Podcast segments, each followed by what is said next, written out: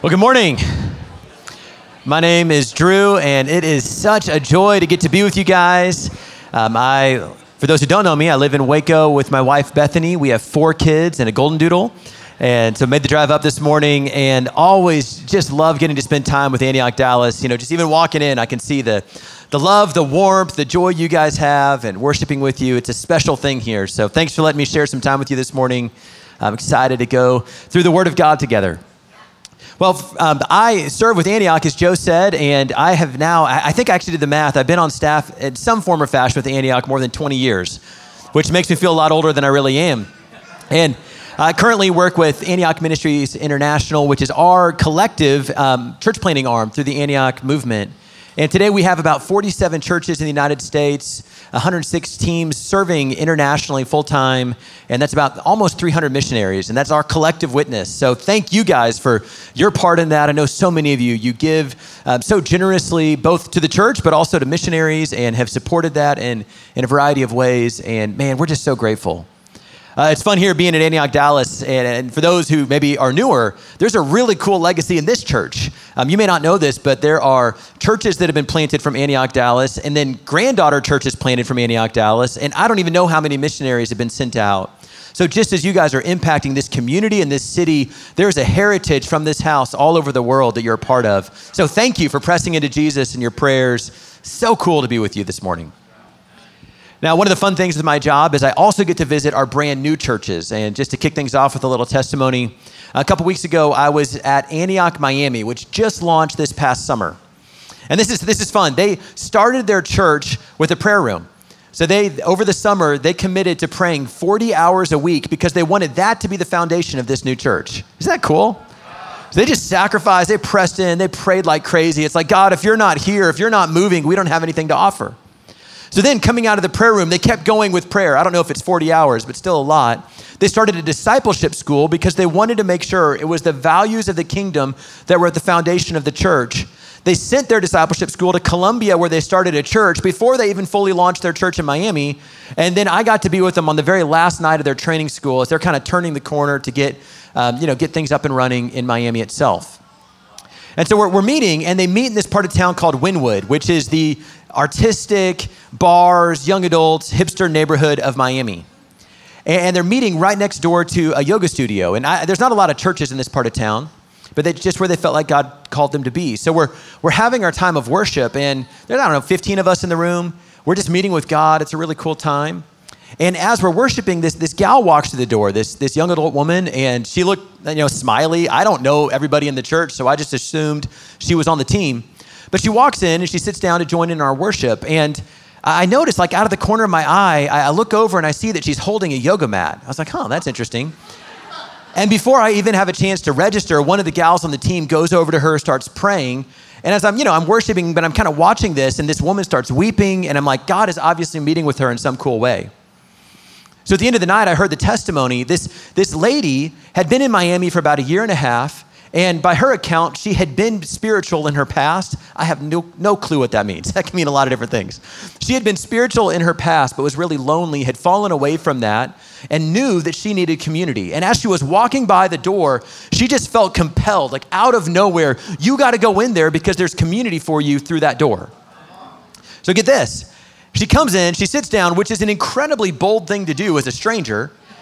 This gal comes over her, has no clue her story, feels like the Holy Spirit gives her this word for this woman that when you walked through the door, you made a choice for community. She shares it with her. The woman starts weeping, you know, like God just has her number and they, you know, followed up and integrating her in the life of the church. Like, isn't that cool? Like, we didn't do anything, we just were there. And, you know, I was thinking about that. And to me, it reminds me the reality that people are hungry for Jesus.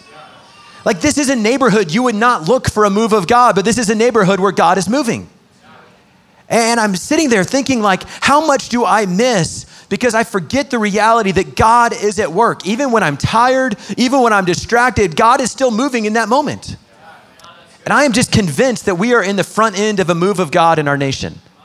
And I know that may not be what the news tells you, but I see it. Whether it's my eyes of sight or my eyes of faith, I can't quite tell. But God is moving if we'll have eyes to see it. And it's in neighborhoods like that, but maybe it's also your neighborhood, your classroom, your workplace.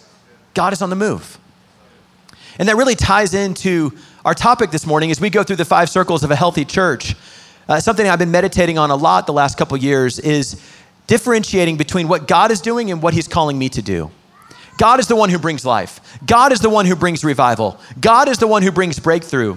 But then He invites me into some ways of living, ways that I can posture my heart before God so that I'm ready for what He's wanting to do. And I think that's what's at the heart of the five circles of a healthy church is how do we posture our lives? Not because we can bring the breakthrough, but we're, we're making ourselves ready so that God shows up and he ultimately brings his transformation. Amen? And so this was introduced a couple weeks ago, but just it, it's worth repeating again. What are the five circles of a healthy church? And for us in the Antioch movement, this is a pattern of how to live, how to do church together. And let me read them off for you. First, it's you and Jesus, it's your devotional life with God. Second, it's life on life discipleship. Third, it's believers gathered house to house. And in most of our churches, we call that life group. Fourth, it's the church gathered, exactly what we're doing right now and, and more. It's when we gather together as the people of God. And then lastly, it's our witness in the world. And that's every single one of you being open and attentive for how God is wanting to move through you. And what we believe with this is that it's not just one of these, but when we embrace all of these, that we get to walk in a greater measure of what it means to follow Christ. Amen? Well, this morning we're going to drill into that second circle, which is life on life discipleship. And to kick that off, as you guys have been doing, I'd love to invite um, Brett up here, and he's going to read our text this morning, which is Matthew 28, 16 through 20. It's going to be on the screen, but would love it if you want to pull out your Bible or your phone and read along as well. Thank you, Drew. Okay, again, Matthew 28, 16 through 20 says, Then the 11 disciples went to Galilee, to the mountain where Jesus had told them to go. When they saw him, they worshiped him, but some doubted. Then Jesus came to them and said, All authority in heaven and on earth has been given to me. Therefore, go and make disciples of all nations, baptizing them in the name of the Father and of the Son and of the Holy Spirit and teaching them to obey everything I have commanded you. And surely I am with you always to the very end of the age. This is God's word. Let me pray for us. Jesus, we come into your presence this morning and we ask that you'd speak to us through your word. Let I pray that for each one of us, your Holy Spirit would let the Word of God come alive in our hearts. You'd lead us in the way you've called us to go. And Lord, as best we can, we submit our hearts to you today. In Jesus' name, amen. You know, as I look at those five circles of church, I don't know about you, but the other four, if today we're talking about life on life discipleship, the other four are easiest for me to wrap my head around. It's like, okay, my, my life with God. So I'm going to spend time with God every day. I'm going to be a part of a life group. I'm going to go to church on Sunday. I'm going to find some way to be missional in my life. But then you get to this one life on life discipleship. And what exactly does that mean? I won't do a show of hands, but just from years of pastoral ministry, I think this one confuses people the most. Like, what exactly are we being called to? Is this accountability? Is this mentoring? Like, are you going to go find, you know, some Jesus following equivalent of Yoda? Like, is that what discipleship is? Is it a series of classes? Is it, is it you learning more about the faith? Like, what exactly are we talking about when we talk about the concept of life on life discipleship? So it's a bit confusing. Now, now, the challenge, as you read in our passage right now, discipleship maybe is a bit confusing, and it's also a big deal.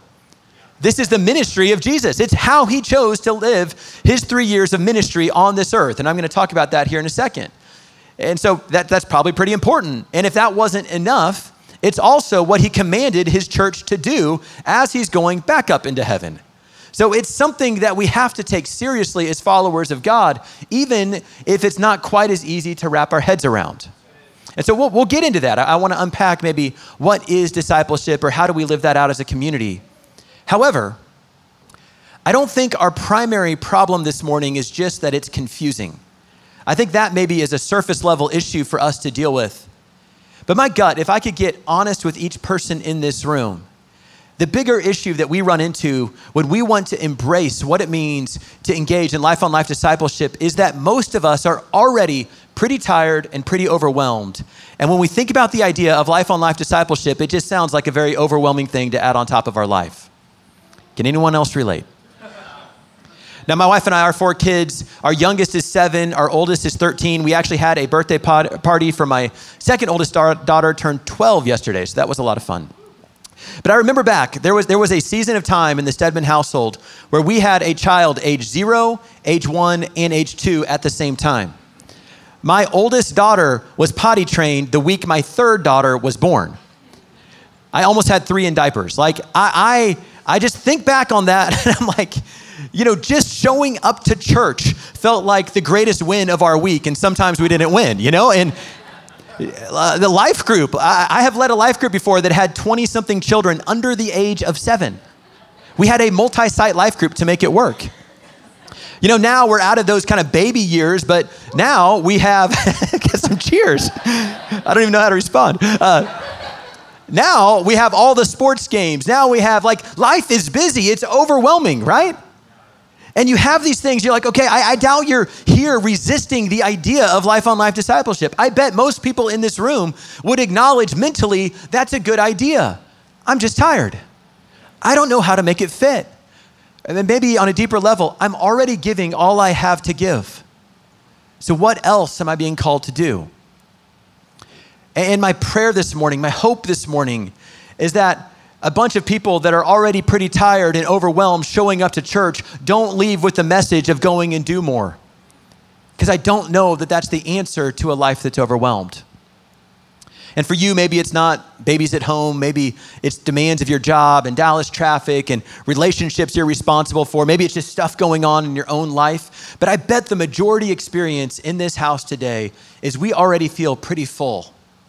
And when we look and in the back of your mind consider the life of Jesus and what it means to do life on life discipleship, it's hard to see how that can fit in the life that I already have. And so here's my invitation this morning. First of all, I believe that the ways of God lead us to life. And so even if your first feeling is I'm overwhelmed, I just want to invite you to take a second and maybe for the next you know 30 minutes set that aside as best you can and just say god would you speak to me through your word what does it mean that you lead us into the way of life? And I have a hunch, if we can do that, that God will end up speaking to you how His Word speaks to your situation in a way that is hope filled and alive. And ultimately, if you leave this morning, I, I, don't want you to leave with the sense of guilt that you're not doing enough. I've always found how I know the conviction of the Holy Spirit is I always feel hope when I'm convicted by the Holy Spirit. I never feel condemnation. And so, whatever you take away from this message, and especially if you're feeling overwhelmed, let it be a word of hope this morning, not a word of condemnation. But I don't want to back off of preaching what Jesus gave us at the same time. Sometimes we need to be called upward, even amid the messiness and the busyness of our life. And somewhere in that, I just am going to trust the Lord's going to translate that in a way that makes sense for us. Does it sound good? Okay. I want to take some time here and we're going to go back through our passage and, we're going to do a couple verses at a time just to see if we can get a handle on what does it mean for us to live life on life discipleship. So if you've got a Bible, go ahead and pull it out. I'm not going to have the rest of this on the screen. You can also scroll in your phone to your Bible. No one's going to check what you're looking at, so uh, just just church integrity this morning that it's the Bible. Let's start off here. You know, each gospel story the author has a theme that they're illustrating to highlight who Jesus is. I heard somebody explain it one time. It's as though there were four painters painting a portrait of the same person. And that's what we get with the four gospels. It's the same person, it's the same story, but it's a different theme that shows us a different element of who God is and how God is revealed to us. So for Matthew, what he's showing us is that Jesus is the fulfillment of God's purposes for Israel and for the sake of the nations. It's a big deal for Matthew. And he's, he's demonstrating to us that in the person of Jesus, all of God's, all of God's plans for humanity, they're like coming together so that forever God will dwell with us, people from every tribe, tongue, language, and nation. It's the coolest story. And once you understand what Matthew is speaking to us, there's a lot of really neat details that start to jump out to you from the Gospel of Matthew. So one of them is right here at the beginning. It says that the 11 disciples were called to Galilee, where? To the mountain where Jesus had called them to go. Matthew makes a big deal about mountains in his book. And I know this might seem a little random, but just bear with me. In, the Jewish scriptures, a mountain is, is signified in Mount Sinai, which is probably one of the most important parts of the Old Testament because it was on Mount Sinai that God gave his law to Moses. It was on Mount Sinai that God revealed himself to Moses, and it was on Mount Sinai that God commissioned the people of Israel to go into the land of promise. All right, you tracking? So if you read Matthew, what you notice in Matthew chapter 5 is that it was on the mountain that Jesus preached his longest sermon, the Sermon on the Mount, where he explained to his people the words of God once again, only this time not through the mouthpiece of Moses, but through God himself. And it was on the Mount of transfiguration that God revealed himself to Israel once again. Only this time, it was not just his back, but it was the person of Jesus in his glorified body, where his disciples saw God as he really is. And this time, in our passage right now, it was on the mountain where God once again commissioned his people into his promise. Only this time, it was not to a piece of physical land, but it was to take his gospel into every tribe and tongue and language and nation. Right here, it's like the culmination of God's purposes are all coming together. And the mountain is just one little symbol of how this story weaves together. Like, I just love it. I'm just so excited about it uh, of how the scripture all comes together and tells this incredible story. And it's the story of our life. It's like God's big cosmic purposes, and it's you and it's me. And so I'm thinking of this giant story. And then I'm thinking about the ministry of Jesus. And what blows me away is that Jesus is on earth to accomplish God's purpose. And Matthew, you know, the, the Great Commission is, the, is the, the, the apex of all of God's purposes kind of being revealed. It pulls the whole book together. And I'm thinking of this, and what strikes me is the way that Jesus lived his years of earthly ministry, his three years of public ministry, and how strange it is, honestly, to me, what he would choose to do in spending his time as a part of God's earthly ministry. I'll explain it like this. A couple years ago, I did a very scary Bible study where I analyzed all the things that Jesus said yes to and all the things that Jesus said no to. And do you know what I found out? If I'm being honest, almost everything he said yes to, I would have said no to. And almost everything he said no to, I would have said yes to. Like he had a very strange way of doing his public ministry. If I put myself in his shoes and I was like, okay, God's cosmic purposes and all this really cool stuff and mountains and everything, now I've got three years to build the foundation for a church that can endure for all generations, how would I have spent my time? Because one thing I can tell you is I would have not spent my time the way that Jesus chose to spend his. Like, like play this out with me for a second. If the solution for God's purposes was great preaching, who better to hear from than the Word of God Himself in incarnate flesh? Jesus taught, He ministered, but that was not the major way that He spent His time. If the solution was revival, who better to lead a revival service than the author of life Himself? Jesus certainly ministered to people and cast out demons and healed the sick, but once again, that was not his primary way of doing ministry. What about pastoral care and caring for needs? Who better to have care for you than the chief shepherd. And he certainly cared for people, but that was not his major way of doing ministry was, was providing pastoral care. What about bringing about societal change and justice? Who better to do it than the King of Kings and the Lord of Lords? Obviously, God cares about it deeply, but he did not lead a political movement during his years on earth. What did he do instead? He chose to spend his time, life on life, with 12 less educated, frankly underwhelming, blue collar, mostly fishermen. Like, in what world is that the way that you launch a global movement?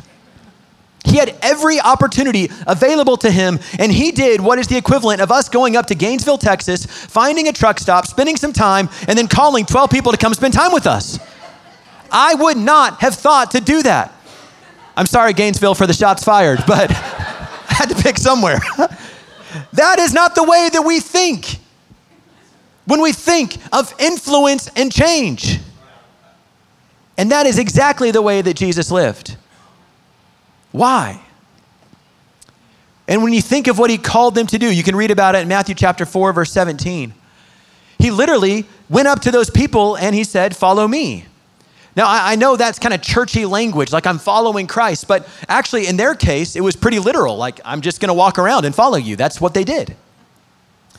And, and that might be a little weird to us, but back at that time, this is what a Jewish rabbi would do. If they were going to teach somebody, they would invite them to come follow them. And they would literally walk in their footsteps. And the thought process is that it's not just knowledge that you're going to gain in being with me. Knowledge is part of it, there's going to be a teaching component to it. But what you're actually going to gain is that by walking behind me, you are going to learn my way of living. And that by following me, you are going to become like me. So, for Jesus, what is life on life discipleship? It's the invitation to people to walk with him and to follow him. And if you're taking notes, what is a disciple? It's a lifelong follower of Jesus. That's the invitation that's given to us is will we be like those disciples who walk with him? Teaching's part of it, revival's part of it, but also daily life is part of it, of us just learning the ways of Jesus. Now, for the first disciples, this was really simple. I don't want to say it was easy, but it was simple. They were invited to follow Jesus. But what on earth do we do 2,000 years later where Jesus is at the right hand of the Father? What does it mean for us to follow him in this life? And I think that's where this can get complicated and confusing. So I've got good news and I've got bad news. Which one do you want first? You want the bad news? The bad news is that the way that you do this is necessarily related to other people helping you do it. If you want to follow Jesus, He has designed it to where we need one another to help us follow Him. You want the good news? Is that He gave us the Holy Spirit as part of that process. He actually said, It's better for you that I go away. It's better for us. We are in a more advantageous situation than those first disciples have because we have the Holy Spirit living within us. We don't get out of the fact that we need each other, but together we experience the Holy Spirit. And somehow, in the mystery of God, that is how we follow Jesus in this life when He's seated at the right hand of the Father. So, what is discipleship in our context? What is life on life discipleship? Circle two it's one person helping another, becoming a lifelong follower of Jesus. God has designed you to need other people to help you in your journey of following Him. I, am not getting quite as many excited amens on that one. I said it was bad news, all right? I'm not lying. I don't get it. I don't make the rules. I just show up, right? But that's how God has designed this. So, like, very practically, what does this look like for me? I find I need to have a group of two or three men in my life where I am walking closely with them and we are praying for each other, we are encouraging each other, we are known to each other, like they know what's going on with me, I know what's going on with them. We are challenging each other, we are supporting each other, and we are holding each other accountable. And as a conviction, I need that all the time. I would love to say that I leveled up in my spiritual life to the point where I don't need anything anymore. But man, if I do not have brothers in my life spurring me on, I am scared how far I can wander in a very short amount of time. I need brothers in my life to challenge me. You need sisters in your life to challenge you in your walk with God. Now, sometimes that's a larger group, sometimes maybe it's just one other person. But I find, you know, if I'm not going to meet with somebody, we text each other back and forth just what's going on? How can we pray? How can we spur each other on? For us at Antioch, typically that's connected to our life group. So you might be in a life group, and the men and the women might each have a small group, or if it's a large life group, you might actually have multiple of those small groups. You know, it's, it's not rocket science, but it's a commitment of we need each other to live this life out in Jesus.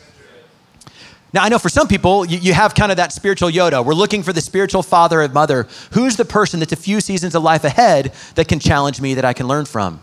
That is also a need. So if you can maybe say we have brother sister discipleship, we also have father mother discipleship. In the context of church, that's a little harder to organize. You know, we don't often have a system for, you know, pairing everybody up. It's like matchmaker discipleship. Doesn't quite work. But I do think you need it. And I, and I strive to have that. I'm blessed to have literal fathers that are spiritual fathers in the Lord, but I know that's rare. And so, what do you do if you're looking for that? I, I would encourage you, you always need the peer discipleship, but then initiate.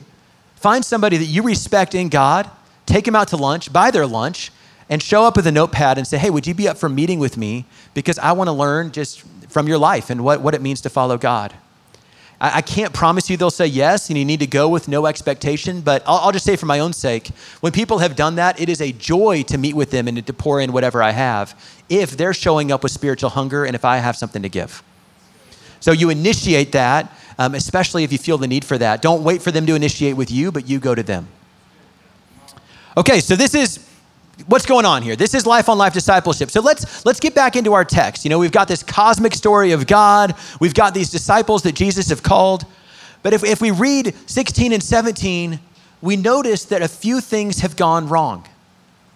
This comforts me in a weird kind of way actually because I, I, I can pick up on the fact that it was just as messy for jesus as it is for us how many disciples are here 11 how many disciples did jesus call 12 what happened one of his disciples betrayed him and killed him, basically.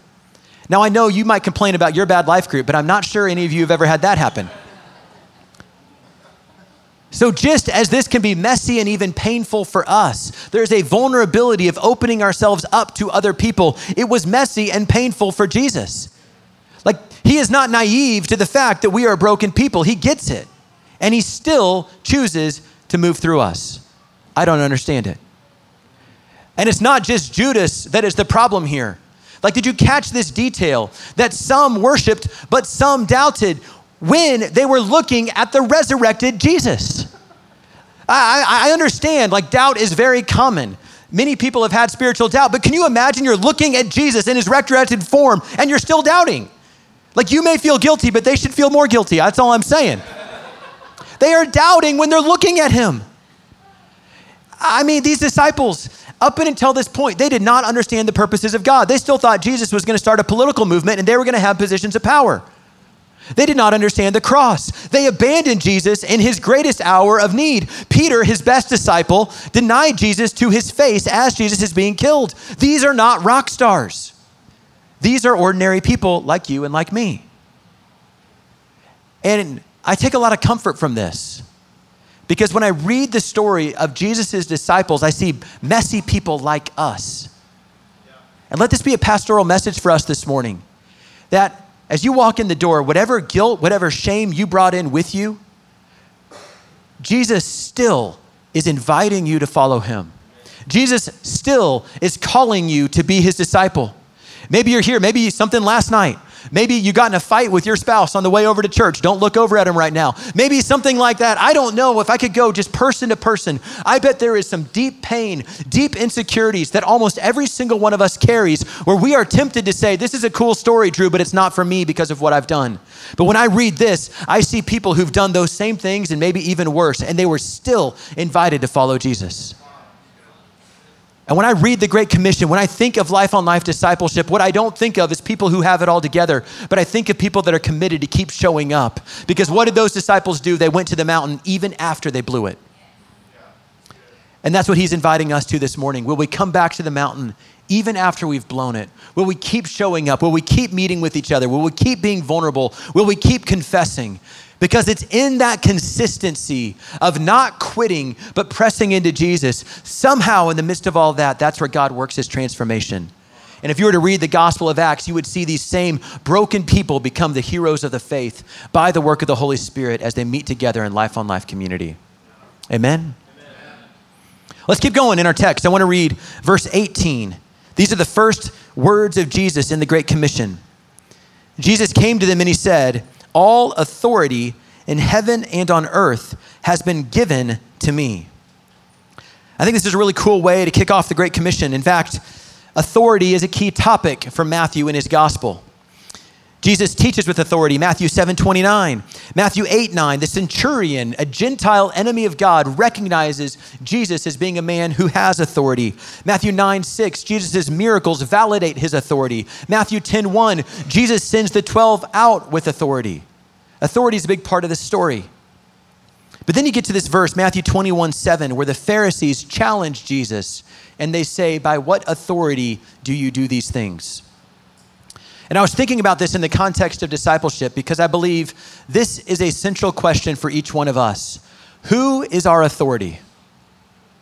And maybe another way of saying this is at the heart of disciple making and discipleship is the question what authority system do we live within? Do we believe that Jesus has the authority and we are aligning our lives under him and his purposes and following him? Or are we living under the authority of the world around us? Because let me tell you, there is no neutral option with this. You realize that? You are being shaped by the people around you constantly. And that's like just basic sociological fact. There's no way to escape it. It's how God designed you. God made you to be influenced by the people around you, and you cannot escape that. And we live in a world that is increasingly becoming secular. So, how do we follow Jesus when we live in a society that proclaims a different authority? How do we submit to his authority?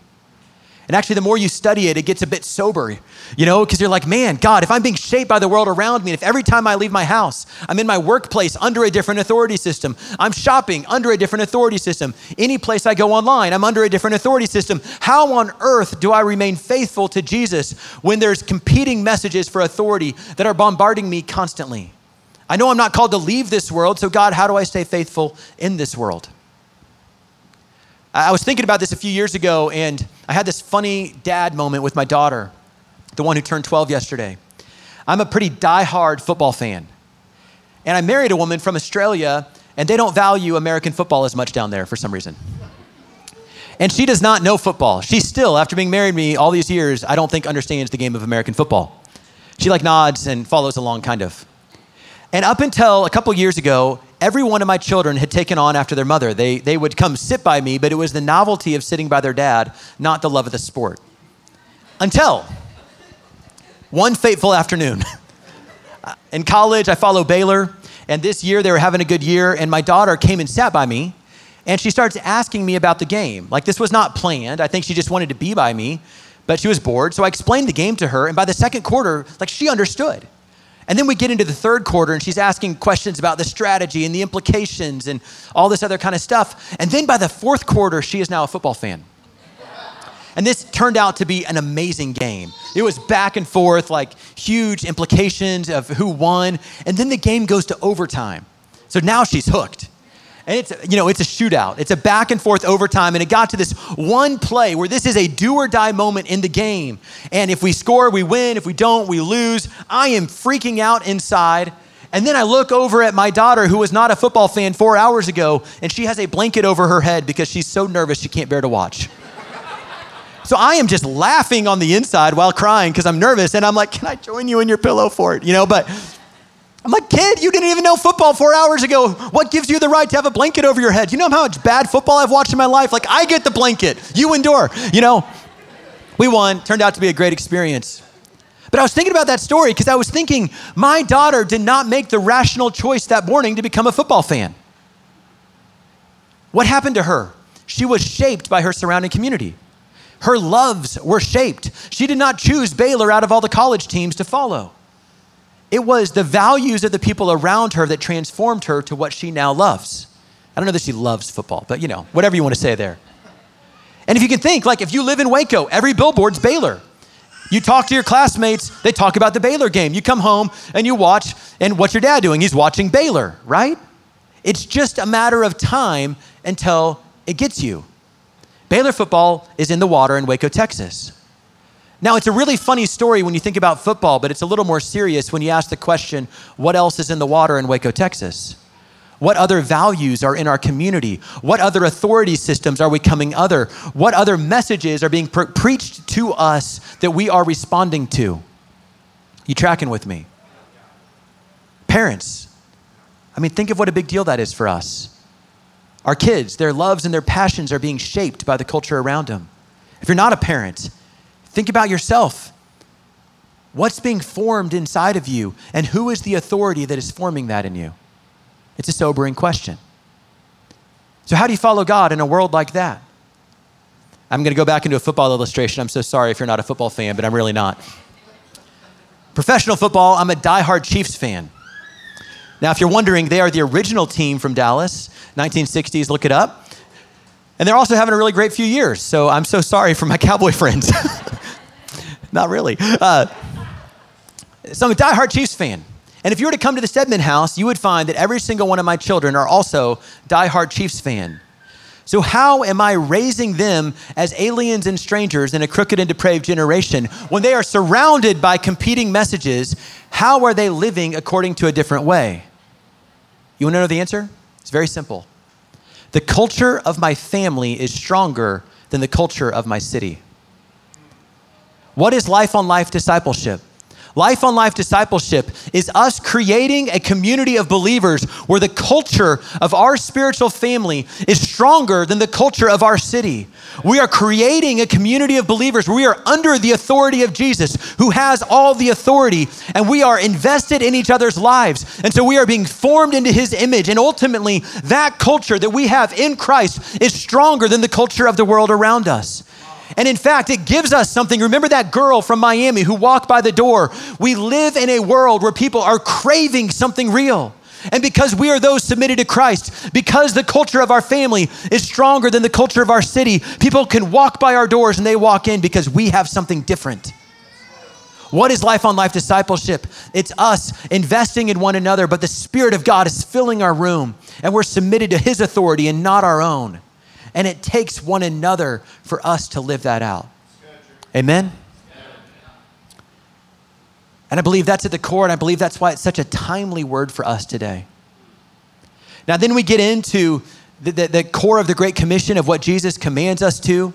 If we read verse 19 through 20, says this Go and make disciples of all nations, baptizing them in the name of the Father and of the Son and of the Holy Spirit, teaching them to obey everything I've commanded you. And I'll, I'll read the last verse here in a moment. And you know, I've been unpacking that this whole time, and it's kind of a funny discipleship talk where the majority of what I'm sharing is not these core commands. But I'm doing that on purpose this morning because I'm wanting us to get a glimpse of what Jesus is calling us into. And if we get a glimpse of what he's calling us into, I think we'll have the solution for how that's supposed to be fleshed out in our lives. My goal for you this morning is to walk out of here with a commitment that I need life on life discipleship that I need a community of two or three other people in my life challenging me, spurring me on. What I can't possibly answer for you is how that's supposed to look for each one of you. Now, Jesus' core commands here, they, they give us some clues. What's he calling us to do? To make disciples, what we've been talking about this whole morning. How do we do it? Well, it's as we are going. And if you look in Greek, it's, it's in the participle form. As we are going. I don't think he's inviting us to go start a lot of new meetings. I think he's calling us to be intentional with the way that we already live. As you are going, you make disciples. You baptize them in the name of the Father and the Son and the Holy Spirit. If I had all the time in the world, I'd do a whole teaching on baptism. It's one of my favorite topics. But I think for our purposes this morning, what is this referring to? It means we're dying to who we used to be. We're being born again into who God's called us to be. We're being, we are dying to that old way of authority, and we're being born into a new way of living under the authority of Jesus. And then lastly, we are teaching people to obey all that He has commanded us to do. Notice that the Great Commission in discipleship is not teaching people lots of knowledge, but it's teaching people to be faithful to what they already know. I found for me when it comes to discipleship, it's not that I need to go learn more things, though I'm a student, I love to learn. But my core problem is that I'm not being faithful with what I already know to do. That's why I need you. We need together to walk out. We need together to follow Jesus, to live life so that what he's called us to do is realized in our daily lives. So let me end with this last thought.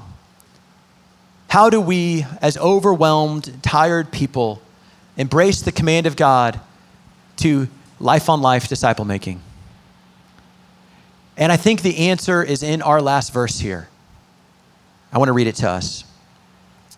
If the first words of the Great Commission, Jesus says, I have all authority, the last words he says to us are, Surely I am with you always to the very end of the age. In the Gospel of Matthew, Jesus is revealed in chapter 1 before he is born as Emmanuel, which means God with us. And at the end of the Gospel of Matthew, Jesus is revealed to the church as God with us. The power of discipleship is not you or me. The power of discipleship is that God is with us.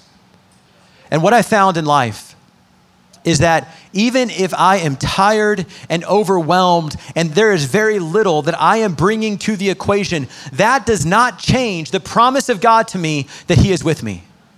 Do you realize that at your most tired moment, God is still with you?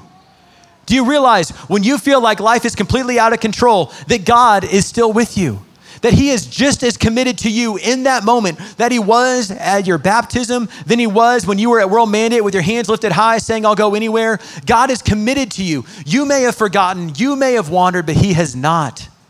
I have learned that I need to trust the faithfulness of God to me a whole lot more than I trust my faithfulness back to Him.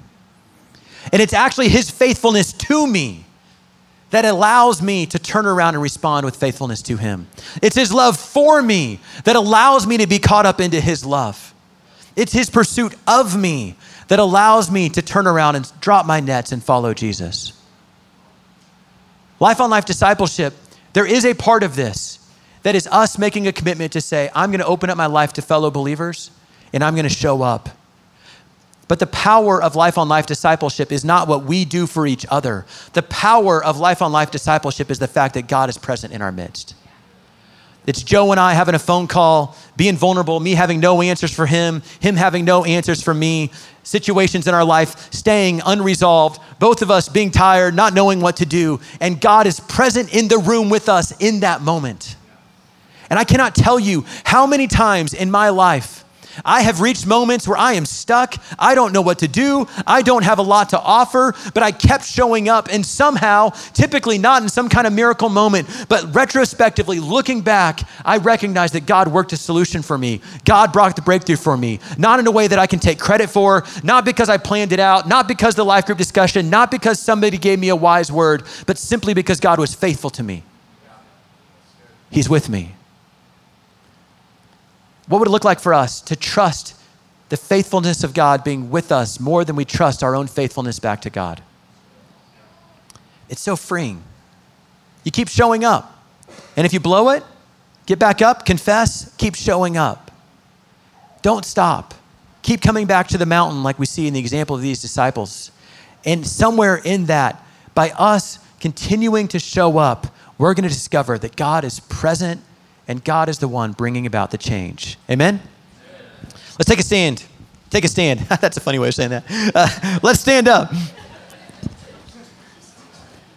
I guess you can take a stand on it. Let's, let's stand up. Worship team, why don't you come up to the front? And as always, we, we want to end our time by praying over each other. And I, I don't ever want to minimize the, the power of prayer. So if you're a life group leader, a prophetic team, why don't you come on up to the front? You know, if you take what we're talking about today, God is present. And I'm calling you to kind of more long term life on life discipleship relationships, but He's also present right now in this moment.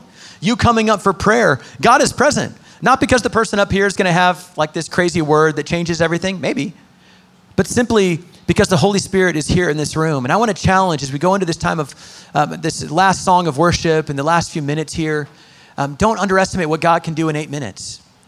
And if you have a need this morning, don't leave. If you're overwhelmed this morning and you feel like I have nothing to offer, don't, don't leave without getting the chance to have somebody pray over you. Because uh, God's here, He's with us, and He's pursuing you, and He's wanting to, to work a transformation in your life. Amen? So I want to invite a couple different people up to the front. I'm going to pray for us here in a moment, and we'll turn it over to our worship team. But a few different groups of people that I'd love to pray with this morning is first of all, if you're out there and you just feel like, okay, I'm doing this stuff, but I, I feel dry, I, I don't feel like anything's happening, we just want to pray for you to be encouraged this morning, to keep showing up, to have strength to keep showing up. And I don't think God would want you to hear a message of guilt this morning. I think what God would want you to hear is a pat on the shoulder and say, way to go, keep pressing in. Second group I want to pray for is maybe you feel like the disciples, where you've abandoned Jesus in some way. Maybe you're just coming to church for the first time in a long time. Maybe you've never even made a decision for Christ. Maybe there's something going on in your life that you know is holding you far from God. And if that's you this morning, I'd love to invite you to come, either tell the person you're with, come up to the front. We want to pray with you about what it looks like for you to say yes to Jesus in a fresh way. And then lastly, if you're here and you have need, Whether it's physical need, want to pray for healing, financial need, praying for provision, something going on relationally, even if it has nothing to do with this message, I just think every time we gather as the people of God, we want to have faith that God is here and He wants to meet with us. Amen? Let's pray. Jesus, you're with us. Lord, as your people, we confess that is true. And Lord, whether we feel it emotionally this morning or not, we thank you that you are greater than what we feel. You're greater than the circumstances of our life, and you are present. You are near. You are alive. You are active.